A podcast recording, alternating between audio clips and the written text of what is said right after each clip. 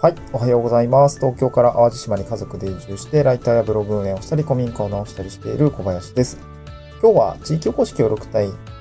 でつまずく人の特徴みたいな話をしたいなと思うんですけど、まあ、今回特徴といっても、えーこれが分かってないと、こなんか、こういう感じでつまずきますみたいな話を、ちょっと一つに絞ってお話をしたいなと思うんですけど、それは何かというと、えっ、と、行政のお金の流れを、うんとね、把握できていないとめちゃくちゃ活動しにくくなるというか、えーうまく回らんくなるみたいな話をしたいな、したいなと思うんですね。で、行政のお金の流れっていうものを、うんとね、まあ最初からね、理解をするって、まあでも結構難しいんですけど、えっ、と、みん、例えば、新卒で協力隊になったりとか、あとはね、そうだな、なんか B、あの、自社、例えば B2B だったりとか、まあ B2C のどんな会社でもいいんですけど、社内で倫理が通るまでの流れっていうのを経験していない方については、結構、とっつきにくいかなと思うんですよね。まあ、例えば、その、僕の前の会社は、あの、例えば倫理通すときって、えー、ね、まあ、うん、まあ、なんていうのかな、僕の場合システム開発だったんで、あの、システム開発の案件ごとに予算がついているんですよ。で、この予算がいつつくのかっていうタイミングとか、予算ついたよとか、えー、まあ、わかるわけですよ。で、そしたら、なんていうかな。えっ、と、まあ、プロジェクトコードって呼ばれるものを割り振られるんですよ。これ予算ついたコードがあるんですけど、まあ、そこに対して、えっ、と、まあ、今回取れ契約され、あの、システム開発業務委託契約みたいな感じを締結しますってなった時に、やっぱ倫理書書くわけですよね。えー、書いて、これで社内倫理通して、で、プロジェクトコードはこれですみたいな感じで、えー、予算はこれでつけてやっていきますみたいな感じで、えー、つけて、で、申請して、まあ、言うたら財務部みたいなのがさ、あの、はい、OK です、みたいな感じで。で、これでやっとこう、まあ、OK 出たりするんです逆かな？倫理書作って倫理取ったプロジェクトのこう発行する。いや、でもそんなことなかったかな。えーっとね、うん、どうだったかな。ちょっと、前後しちゃったかもしれないですけど、あの、まあ、予算がつくってことと契約の倫理をするってことは、まあ割とセットでやるわけなんですよね。で、協力隊業務においても、えーっと、まあ結構こういうことってあって、ただ、えーっと、協力隊行政については、あの、次年度予算、なんていうのよ年度ごとに予算がつくので、なんていうのかな。まずは予算計画から始まるんですよね、大体のことは。だから、例えば今、令和5年、ん？令和5年だよね。あれ、令和5年だっけ？あのーまあ、令和5年の、まあえっと、まあ、もうすぐ4月始まりますけど、えー今年、その、その年度の予算計画っていつから始まるかっていうと、前年度の例えば10月、11月ぐらいから始まるケースが多いと思うんで、僕は前の会社そんな感じだったんですけど、来年度こういうことを計画するとか、こういう、まあ、例えば作業を計画するってなった時に、それにいくらぐらいかかりそうだっていう予算計画を、どこの、まあ、部署だったり部門でもやるわけですよね。で、行政も大体一緒ですね。来年度こういう企画を考えてますみたいな、こう予算計画と実施計画みたいなのを、ある程度こう考えるわけですよ。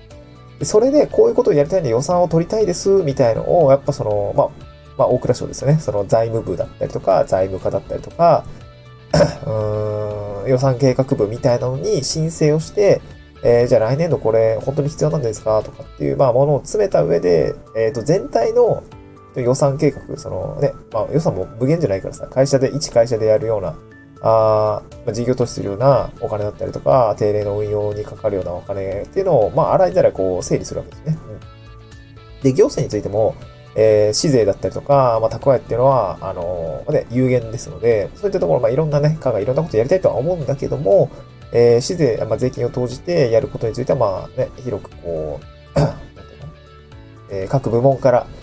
予算計画出してもらって調整して、えー必要なものをこう調整調整して、じゃあ来、来年、例えばその年度末ぐらいに予算を固めて、じゃあ来年度この予算を各課に振りますよ、みたいな感じで動くわけですよ。だから、協力隊活動をするときにも、あの、まあ、一応ね、あの、各年度、まあ、ボンド一応割り振られると思うんですけど、一旦その行政がやっぱ建て替えますので、えー建て替えて年度末に地方構成という形で、あの、市町村に降ってくるわけなので、あの、まずは行政が建て替える。で、その建て替えるにあたっても各部門だったりとか、協力隊が所属している部門の人が、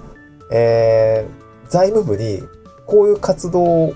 多分やりますとか、あの、協力、まあ別の活動計画まで明確になっていなかったとしても、協力隊経費として、あの、200万ぐらい取りますね。280万ぐらい取りますねっていうことを、あの、まあ、明示して認められる必要があるわけですね。その時に、次年度計画、活動計画とかある程度見えてると説明しやすいわけですよね。まあ、僕の場合は、えー、協力隊1年目の時に3カ年計画みたいな感じで立てていて、えー、っと、ただ初期の部分については、こうこうこういうイベントを計画してるとか、まあ、空き家の材料をこんぐらい買おうと思ってるとか、ねえー、そういったものを出して、えー、予算計画みたいなのを出した、出したら、まあ、割と割、あえー、なんていうの、えー、ほぼほぼ全額使ってるんですけど、あの、これは結構甘かったりとか、そういうのが出してないと、あの、自治体の人もね、あの、なんか予算計画してくれなかったりする部分もあったりするんですよ。使おうと思ったら、あの、基中で、あの、補正予算から、あの、出させてくれってなると、やっぱ財務部とか財務課さんって目立つわけですよね。あの、なんでそれ、ね、な、次年度計画の時言わ言わなかったのみたいな。言っとけよみたいな感じで、これ後からお金捻出しする、して出すのでめっちゃ労力かかるんで、そういったところで目立つんで、えー、課の担当者さんだったりとか、まあ会社の部門の担当者もそうですけど、やり、や、やりたくないんですよね、基本的には。よ、よっぽど必要性があって、えー、追加で必要だっていうところが見えてるのであれば、やってくれるんですけど、そういうのがね、やっぱ予算計画の段階で入ってこないと、やっぱね、あのー、使えないですよ。それ活動経費だったりとか、予算で使えないんで、まずは、え次年度活動計画に、あの、概要、ざっくりでもいいんで、活動の計画を立てて盛り込んでおくってことはすごく大事かなと思いますね。なんかこれね、こういうそのお金の、えー、予算計画があって、各課に予算が振られて、その予算に基づいて、まあ、予算計画に基づいて、え、活動がついてくるっていう、この行政だったりとか、まあ、まあ、会社もそうだったりもすると思うんだけど、ベンチャーとまあそうはいかないかな。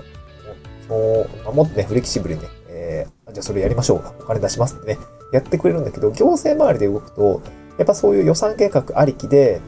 あの、動いていくので、まず計画を立てる。で、そこに予算つける。そしてやっていく。で、報告するみたいな、こう流れ、お金の流れ、行政のお金の流れを分かっておくだけで、えー、結構活動経費の使いやすさだったりとか変わってくるかなと思うし、担当者にとってはこの単位さんやりやすいな、だから応援してあげようみたいな感じになってくるのかなと思いますね。こう新卒だったりとか、そういう経験がない単位さんについては、そういうそのお金の読みとか、その倫理に必要な書類とか、あの、例えば え、このお金は、あなんでこの、こんだけの金額必要かっていうと、こうこうこういう全体の計画の中のこの計画の部分のうちの何パーセントなんでこの金額になってますみたいなのがね、あさっと言えれば、あの、担当者の方から財務課を口説くときにすごくまあ使いやすい資料になったりとか、まあそういうのを用意しておけば、割とこう活動経費ってと、あの、倫理通りやすくなるんですよね。そう。一応予算取っててもさ、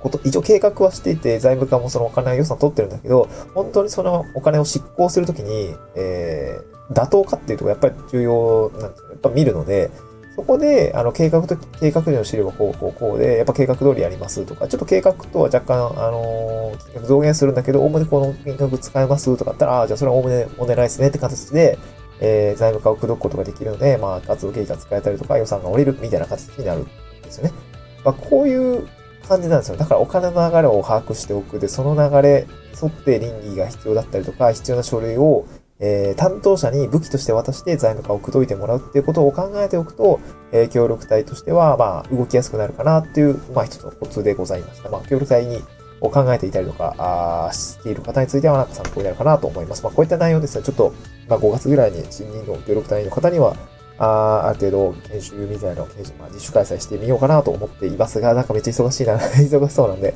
えー、できるかわかんないですけど、頑張ってみたいなと思います。また次回の収録でお会いしましょう。バイバイ。